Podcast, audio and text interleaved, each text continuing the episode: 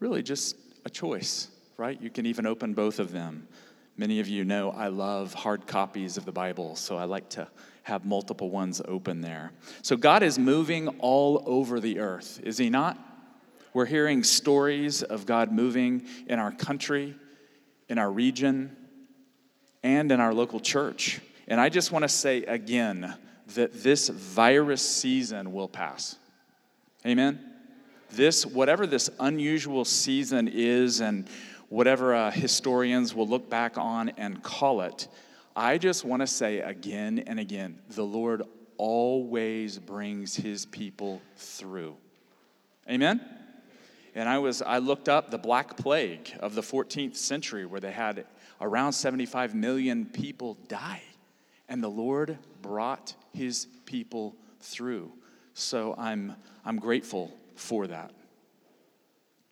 Another thing that's evidence that God is moving is that we have groups going on, even in an unusual season like this. And you can see at olcc.org backslash groups that we have a number of different groups for different walks of life.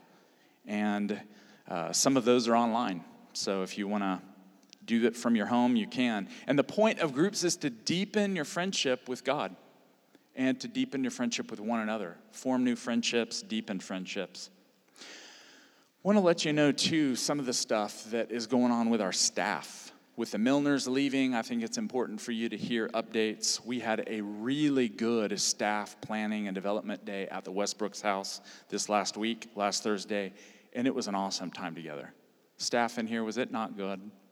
Really, really good. Just a time of vision, encouraging each other, and it was, it was rich. So, God is doing things in the core, the leadership core here, and we're learning new things about serving Him and serving others. And if you're a leader around here, we talked about this a leader is a servant. And so, Jesus is the greatest leader who ever lived, and He served and he served and he served. So he gives us the model. We also like to say around here that the Lord is mobilizing us as an army. We're not an audience. We don't come here and listen and watch and observe, but the Lord calls us to participate. Isn't that right, Hillary? Yes, I had Hillary come and, and pray. So we're always ready to use our gifts to contribute to care for the poor. We're going to be planting more churches in the future. We're caring for prisoners, and when the prisons open up again for prison ministry, we're going to have growing prison ministry going on. We're going to be equipping leaders and sending them out all over the state, all over the region, all over the world, because God is good and God's on the move. So today, we're going to look at Romans 8 31 through 39. If you want to open it up. We'll have it on a slide up here, and I'm going to read this very rich passage. And we're going to look at two things primarily. We're going to look at the fact that God is for us. Turn to the person next to you and say, God is for you. God is for you. And we're going to see that the Apostle Paul spells out what all that entails. God is for us. And a second thing we're going to look at that's related is that God's love in Jesus empowers us to conquer. Through the love of God in Jesus, we conquer and we're unstoppable people. Friends, we are unstoppable because of those two things. God is for us, the creator of the universe is for us.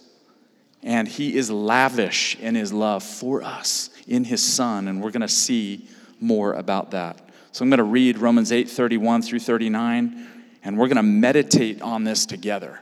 That's the point of what we, what we do here is I want to invite you into meditation on the Word of God. That's my role to get you to look at it, to dig down deep into it, and hopefully whet your appetite even more so that you can go and throughout the week, devote yourself to the Lord through the scriptures. That's what we're looking at here. How do we dig in? What is he saying? And it's usually a very simple, straightforward message that he has for us from his word. So Romans 8 31 through 39. This is magnificent. Paul says this What then are we to say about these things? If God is for us, who is against us? He who did not withhold his own son, but gave him up for all of us, will he not also with him give us everything? Who will bring any charge against God's elect? It is God who justifies. Who is to condemn? It is Christ Jesus who died, yes, who was raised, who's with the right hand of God, who indeed intercedes for us. Who will separate us from the love of Christ? Will hardship or distress or persecution or famine or nakedness or peril or sword? As it is written, For your sake we are being killed all day long. We are accounted as sheep to be slaughtered. Verse 37 No, in all these things we are more than conquerors through him who loved us. For I'm convinced that neither death, nor life, nor angels, nor rulers, nor things present, nor things to come, nor powers, nor height, nor depth, nor anything else in all creation will be able to separate us from the love of God in Christ Jesus our Lord. That is the Word of God. The first thing that Paul says there, and we're going to look at verses 31 through 36 God is for us. Look at what he says there at verse 31. Verse 31 What then are we to say about these things? Paul, what do you mean? What are these things? If you look back at verses 28 through 30, Paul is saying these are the things that we're supposed to have something to say about. And that includes many things. It really includes the previous eight chapters. Paul is saying, in light of these things, what should we be saying about it? And I just want to say, friends, we should have a, an open mouthed amazement. That is the response. God, you are unbelievable. You're for us, you're for me in spite of me, and you're full of love and that is our response. And we should worship like we did this morning, friends. We have got a lot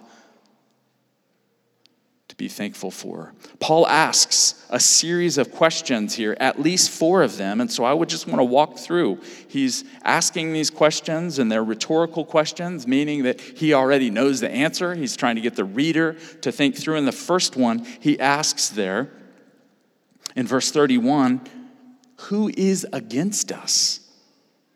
And Paul's answer is no one. Why? What does the text say? Verse 32 For God gave his own Son and will give us all things. What's all things? What do you think all things means? 10% of what you need? 20%? Grant, 30% of what you need? How about 100%? And we like to think, well, this means spiritual things, right? Of course it does. It means salvation, it means being transformed in the image of Jesus, but it says all things, does it not? And you know what the Greek means?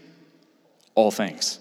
So now that doesn't mean all things that we might think that we need, it's all that we need. So, materially, spiritually, the Father is a good provider. And Paul is telling the church at Rome, no one can be against you.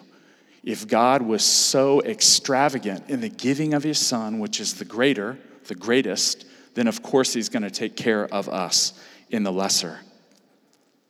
One of the early church fathers, his name is Chrysostom, and it means golden mouth. He is so devoted to the word that every time he spoke, the word came out. And listen to what he says about this passage right here. Yet those that be against us, so far as they are they from thwarting us at all, that even without their will, they become to us causes of crowns and conduits of countless blessings. In that God's wisdom turns their plots against us into our salvation and glory. See how really no one can be against us. That's what Paul is saying here. Who can stand against us? Who can be against us? No one. What's the second question? It says there, who will bring a charge against God's elect? In verse 33. What do you think the answer is? No one. Again, Paul knows the answer God Himself. Why is this? Because God Himself has justified us. What does that mean? It means that God looks at you and me and says, I'm making you right. Now, Paul because he's appealing to the church at Rome, he knows that they know how a courtroom operates. And so he's using the language that would be used if you were before a Roman tribunal in a court case. And so Paul is saying, Church, you are in the divine courtroom, surrounded by God's holy angels, and there you are, guilty, until you're clothed in Christ. And because you're clothed in Christ and baptized in his name and part of his church, Paul says, no one can bring a charge against you. God looks at you and says, You're right. Zach, you are in right relationship with the Father. This is the gospel. This is the grace of God. A third question he asks here Who can condemn us? Look at verse 34. And the answer is what's the answer? No one. Let's live like it. So, who will condemn us? And then he explains how can no one condemn us? What does he point to? The person of Jesus. Paul is meditating on the person of Jesus. This is not abstract. Again, sometimes we grow kind of numb or accustomed to some of these words, we're familiar with them. Paul says, No one can condemn you now look at the person of Jesus. He's beautiful, he's glorious. Look upon him. What is it about him that Paul says keeps us from being condemned? He died for us, he was raised, he was exalted. And where is he now? At the right hand of the Father, praying for you and for me. No one can condemn us. And he started at the beginning of this chapter how does the beginning look back at 8 1? What does Paul say about those who are in relationship with the person of Jesus? No condemnation. So he's reminding them, he says, that's how we're starting. There is therefore now no condemnation for those who are in Christ Jesus. And then you get down to these deeper verses at the end, and the bookend of the chapter is once again, no one can condemn you. And friends, there's lots of condemnation waiting to happen the great condemner, Satan, you know what? He can't condemn you. If he raises something up, you can say, I'm in Christ. I am clothed in Christ. I've stood before the judge of all the earth, and he says, I'm right. Deal with that. And so, friends, no one can condemn us. Our spiritual enemies, no one can oppose us. We'll see more about that. Our sins, how about previous sins? The enemy reminds us Do you remember when you did that? You remember when you got into that? Remember when you were addicted to this? And we can say, Be gone. There is no condemnation here. I am in Christ Jesus. I am new. Amen? A fourth question here Who will separate us from the love of Christ? And again, Paul knows it is no one. He'll explain this further in 38 through 39 because Paul is very concrete when he says that who will separate us from the love of Christ. He's going to list out some things that might potentially separate us. Here he lists seven things. He's thorough, isn't he? What are the seven things? Hardship, distress, persecution, famine, nakedness, peril, sword. It's like they get more and more extreme as the list goes on. Then he quotes Psalm 44 22. And he basically says to God, We are killed sometimes. We're accounted as sheep to be slaughtered. We follow the Lamb, friends. He is the Lamb of God who was slain to take away the sins of the world, and we're his sheep. This comes from the psalmist. Isaiah talks about the same thing. If we follow the Lamb, we should expect to experience some persecution, some pushback. Paul is speaking to the first century church, bracing them, preparing them, literally, some of them, to lose their lives. Why do you think Paul lists these things, these seven things? Look at them again. Why do you think he lists them? Because it sounds good, it's compelling. Paul lists these things because he lived through these things. Esther mentioned that a few weeks ago. Look at 2 Corinthians 11, 24 and 27. It's not on a slide, but I'm going to read it to you. Paul lists these seven things because he lived through all seven of these things. The apostle says this in 2 Corinthians 11, 24 and 27, and then in chapter 12, 10, I'm going to read it. Paul says this Five times I have received 40 lashes minus one. Three times I was beaten with rods. Once I received a stoning. Three times I was shipwrecked. For a night and a day I was adrift at sea, on frequent journeys and danger from rivers, danger from bandits, danger from my own people, danger from Gentiles, danger in the city, danger in the wilderness, danger at sea, danger from false brothers and sisters. You getting the point?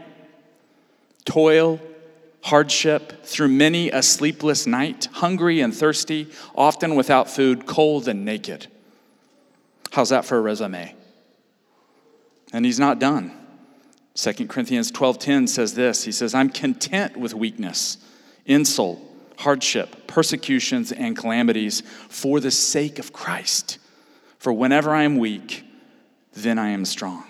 So Paul's point here, he's lived through it and now he's telling the Romans that they can too. They can survive anything, nothing, no suffering, not even martyrdom itself could stop Paul.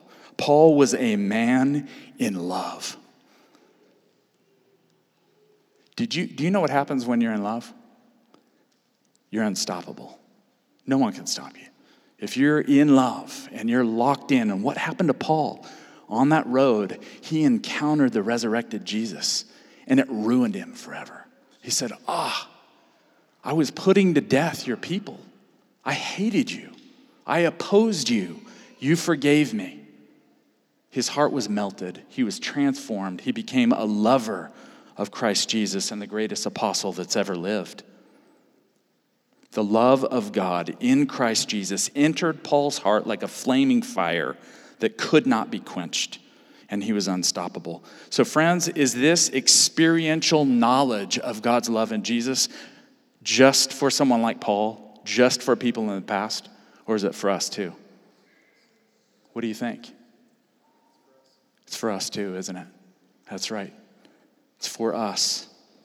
Now, as I was looking at this this week, I was thinking of contemporary people that I'm aware of through their stories, maybe through friends, and I was thinking of the person that Dylan Springer, friend of mine from Bridgeway, and Brad Kilman, and I think Houston went as well to India, and they visited a man named Gulzar. And Gulzar is serving Jesus in the mountains of India. Where's Dylan? Dylan, why don't you come up here? I'm going to have you talk about it. While Dylan comes up here, Dylan Springer, he's an elder over at Bridgeway. And we're glad that he's here today. And he's glad that I talked to him about this, right? We didn't talk about it. So, what I want you to do, you've just shared some stories, and Brad has shared as well about Gulzar. And he is living this kind of thing. He is in love, is he not? He's in love and he's unstoppable. So I wanted to ask you, what exactly is Gulzar doing? Something is fueling him. What is he doing? And then I want to ask you, how has his passion affected you? So tell us a little bit about Gulzar. It's okay if we use his name, right? Yeah. Okay. Yeah. Um, so Gulzar, quickly, real quick, was a guy who grew up in Kargil in India a Muslim family. His family couldn't take care of him. A Christian woman took him to an orphanage, and he learned about Jesus and still rebelled, ran away from there, came back home, and his family didn't want him. They had kind of moved on. Um, and a Christian man kind of took him under his wing and loved him And he saw the love of Jesus through that, learned more about that. And so now he's back where he came from, and his heart is to tell people about Jesus and, and make Jesus known. So he travels um, every weekend, every week, he goes hours and hours out into these villages and just sits with people and gets to know them and loves them and is the light of Jesus to them. And so, right now, this very week, they are building a, uh, a training center there. And this has been his dream and the, and the vision that God's given him for that area. So, they're building a training center because when someone comes to know the Lord there, they are greatly persecuted. If you come to know Jesus there, they're kicked out of their homes, family disowns them. So he'll take them, and his, his dream is to take them to this training center where they can stay and learn about Jesus and be taught and loved, and then back into their world to share that light to more. Um, and it's, it's changed my life. I think Brad would say the same. Just knowing him, seeing what the Lord is doing, it's so different than what it's like here. Um, but one thing he, he always said that always rings in my ears is you've got to have vision. The Lord gives each of us vision, and without vision, we fail. And so that is in each of us, in each one of our lives. God has this plan for each individual and this each vision that He's given us. And we've got to be asking and we've got to know what that is, or else we fail without Jesus and His truth. Thanks, brother. Thank you. So there are people today in unreached people groups. You heard what he said. Usually you lose your family if you follow Jesus, whether you're in an Islamic context, you're anathema, you're cut out of the family, or maybe a Buddhist country and context, you give your life to Jesus, start, it's costly. Can cost you your marriage, can cost you your family, can cost you your life. So I think Paul is wanting us to see what was fueling this. It wasn't determination, friends. It wasn't that Paul was gritting his teeth and going, I've got to endure this, or I've got to please God and stay faithful. Friends, he was in love. The love of God was burning in his heart. And eventually, he went back to Rome and was put to death. And friends, he wrote over and over again. He was so enamored with the person of Jesus, so in love that he counted it joy.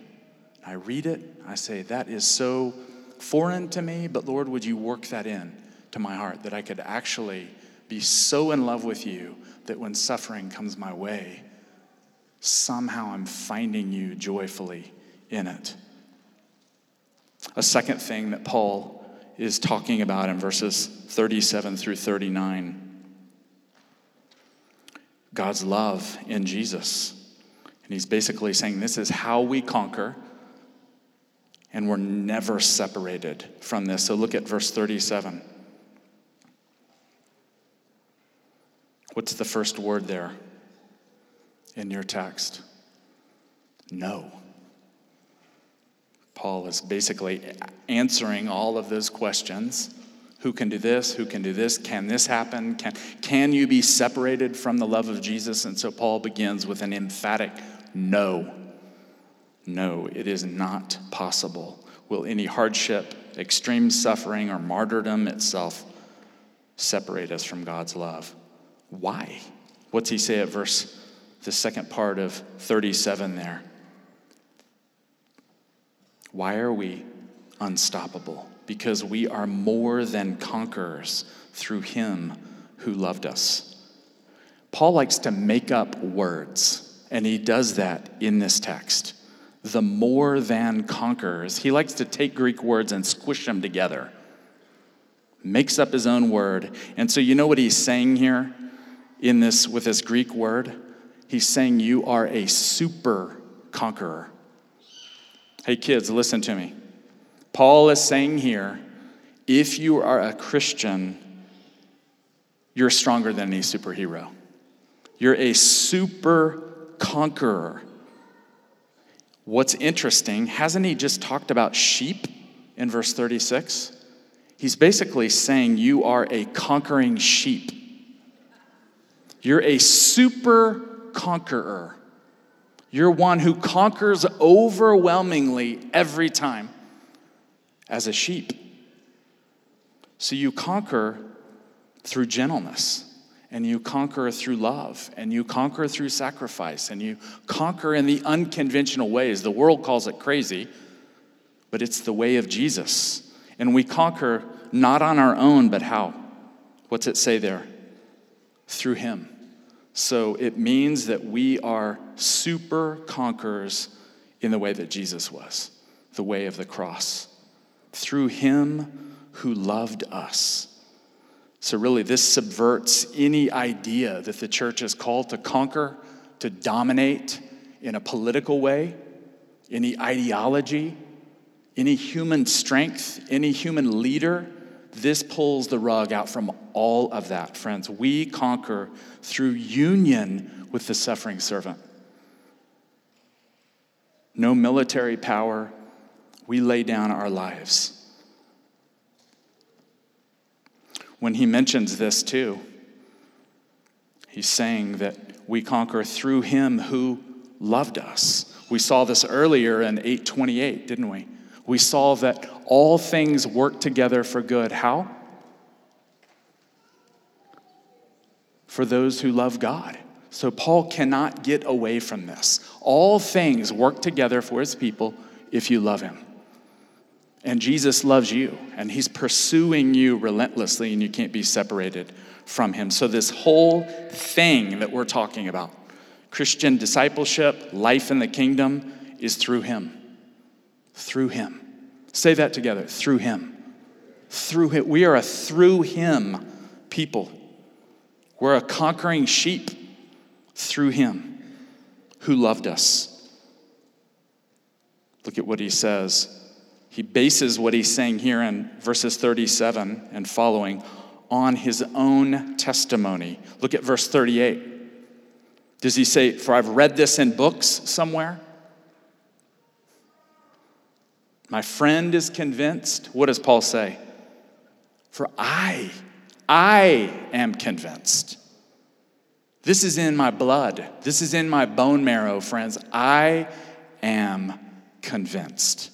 Those seven things I mentioned, I'm still convinced.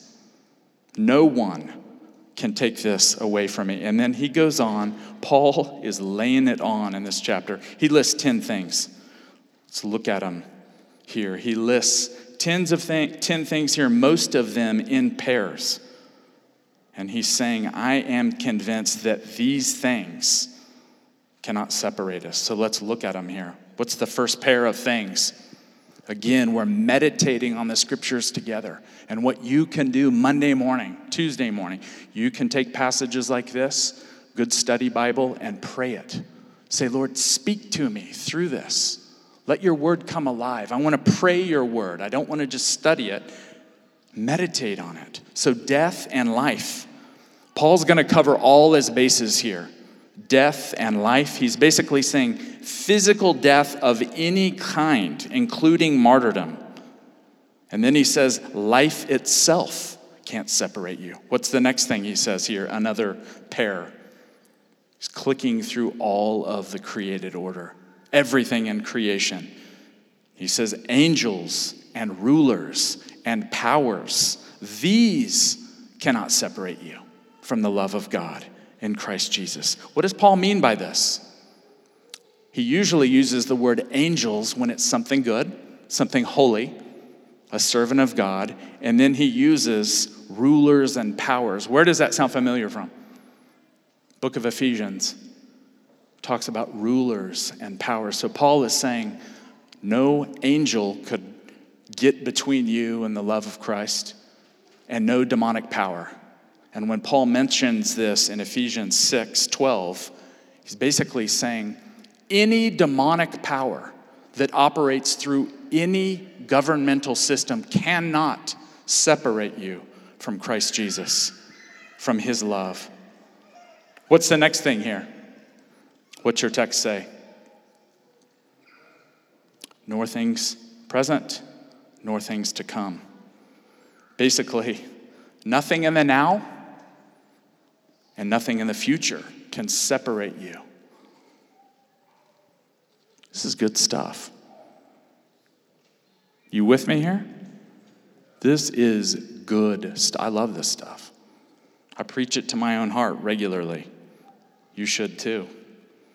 How about the next thing? Height and depth. Now, this is strange. Of course, he literally means height and depth. Wow, that was a profound statement, wasn't it? He literally means spatially height and depth. Paul oftentimes bridges the Jewish world and the Greco Roman world.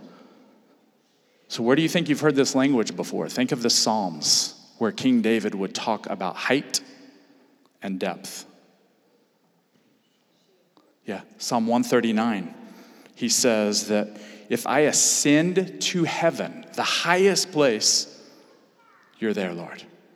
And then if I make my bed in Sheol, the place of the dead, which is a poetic way of saying if I die and they bury me and I'm down as deep as I can be, what's he say? The Lord is there. So this is rich, whether he ascends to heaven or he's in hell. You know what else it probably suggests here? Listen to this. This is wild. He may be speaking about constellations and the zodiac symbol that the Greco Roman people were familiar with. Think about that for a moment. Maybe I got your attention with that. These people, first century, second century, were fixated on the stars, and they believed that there were gods, deities, affiliated with each star. And so Paul could be suggesting the expanse of heaven with all of its stars, all of these false gods are nothing.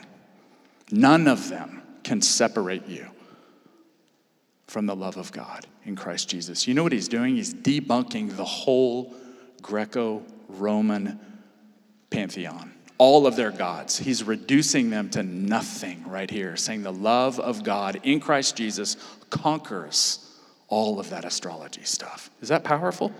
It's rich. And then what's he add at the end here? Just in case there's some person who likes to say, ah, you left this one out, Paul. You left this one out. You left it out. You've moved through every facet of the created universe, but you forgot this one. What's Paul say?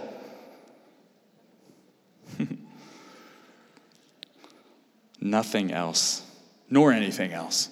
He's being thorough here. Nothing else in all of creation can separate you from the love of God in Christ Jesus. So, really, this is the pinnacle, the high point of the whole chapter. It's interesting. He said at verse 35, he talked about the love of Christ. And what's he say here? The love of God. For Paul, they're joined. To be loved by Christ is to be loved by God. I almost fell there. Almost tripped into Brad's arms. That would have been interesting. Wouldn't it, Brad? Would you have caught me if I tripped and fell? Oh, thank you. Good. So, what I'm hoping is that this reality will take root in our hearts like never before, and that fear will melt away because Paul was fearless. Was he not? He could face all of these things. And because perfect love had entered his heart and driven fear out, he was fearless. I want to end with this, then we're going to have ministry time. But I want to read a story about a young lady named Perpetua. Let's say that Perpetua. Sounds like perpetual, right? Well, it's related to the same thing. Perpetua was a lady living in the late 100s and up to 203, and I just want to read this. Can I read this? It's better if I read it a little bit and insert some things. We have little idea what brought Perpetua to faith in Jesus, or how long she had been a Christian, or how she lived her Christian life. But thanks to her diary that survived, we have some idea of her last days. An ordeal that so impressed the well known St. Augustine that he preached four sermons about this woman. Perpetua was a Christian noblewoman who, at the turn of the third century, lived with her husband, her son, and her servant Felicitas in Carthage. It's North Africa. At this time, North Africa was the center of a vibrant Christian church.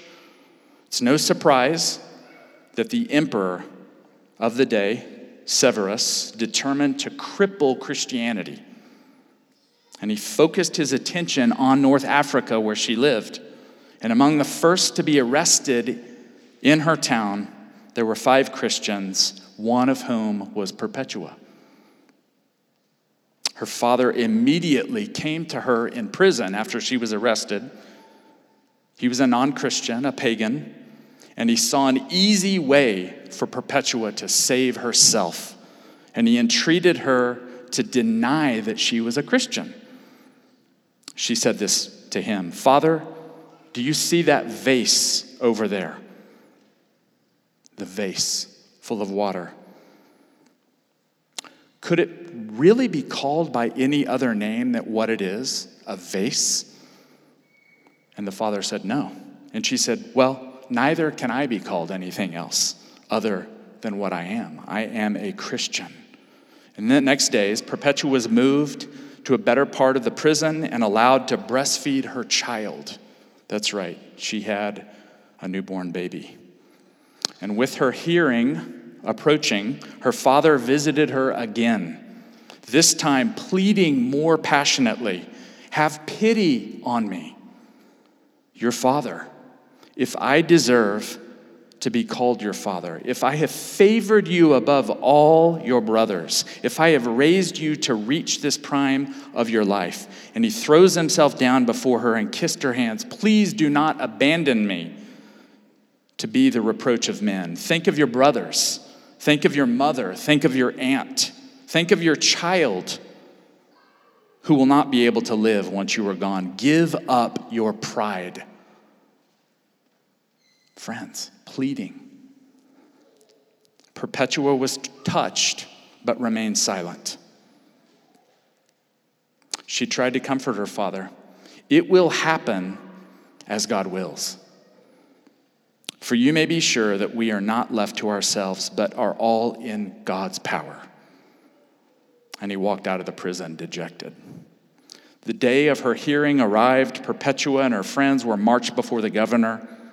Perpetua's friends were questioned first, and each in turn admitted to being a Christian. They wouldn't stand down.